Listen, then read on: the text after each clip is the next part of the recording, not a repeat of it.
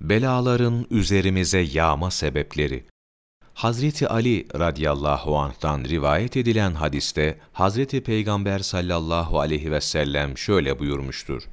Ümmetim 15 şeyi yapmaya başlayınca onların başına büyük bela gelecektir.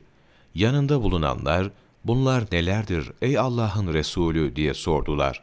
Hazreti Peygamber sallallahu aleyhi ve sellem şöyle buyurdu.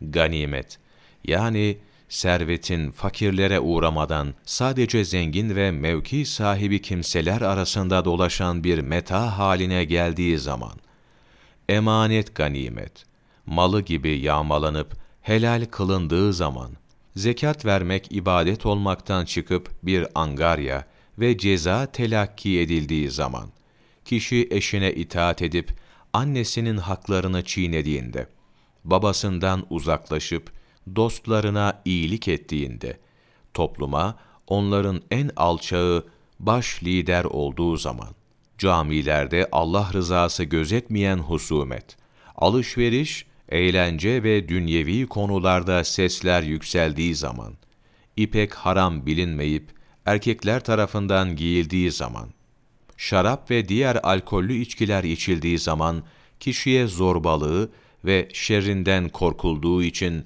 zararı dokunmasın diye ikramda bulunulduğu zaman, şarkıcı kadınlar ve çalgı aletleri edinildiği zaman, bu ümmetin sonradan gelen nesilleri, önceden gelip geçenlere çeşitli bahanelerle hakaret ettiği zaman, işte bunlar yapıldığı vakit artık kızıl bir rüzgarı, yere batmayı veya şekil değiştirmeyi veya gökten taş yağmasını bekleyiniz.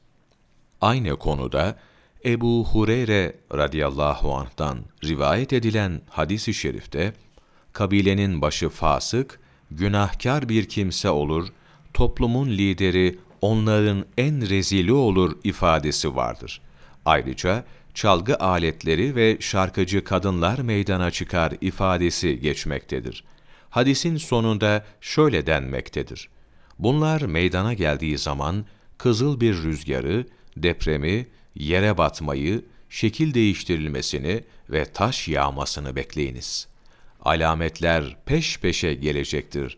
Tıpkı ipi çürüyen boncukların ipin kopmasıyla peş peşe dağılıp dökülmesi gibi. İmam Şatıbi El-İtisam Cilt 2 sayfa 104 10 Mart Mevlana takvimi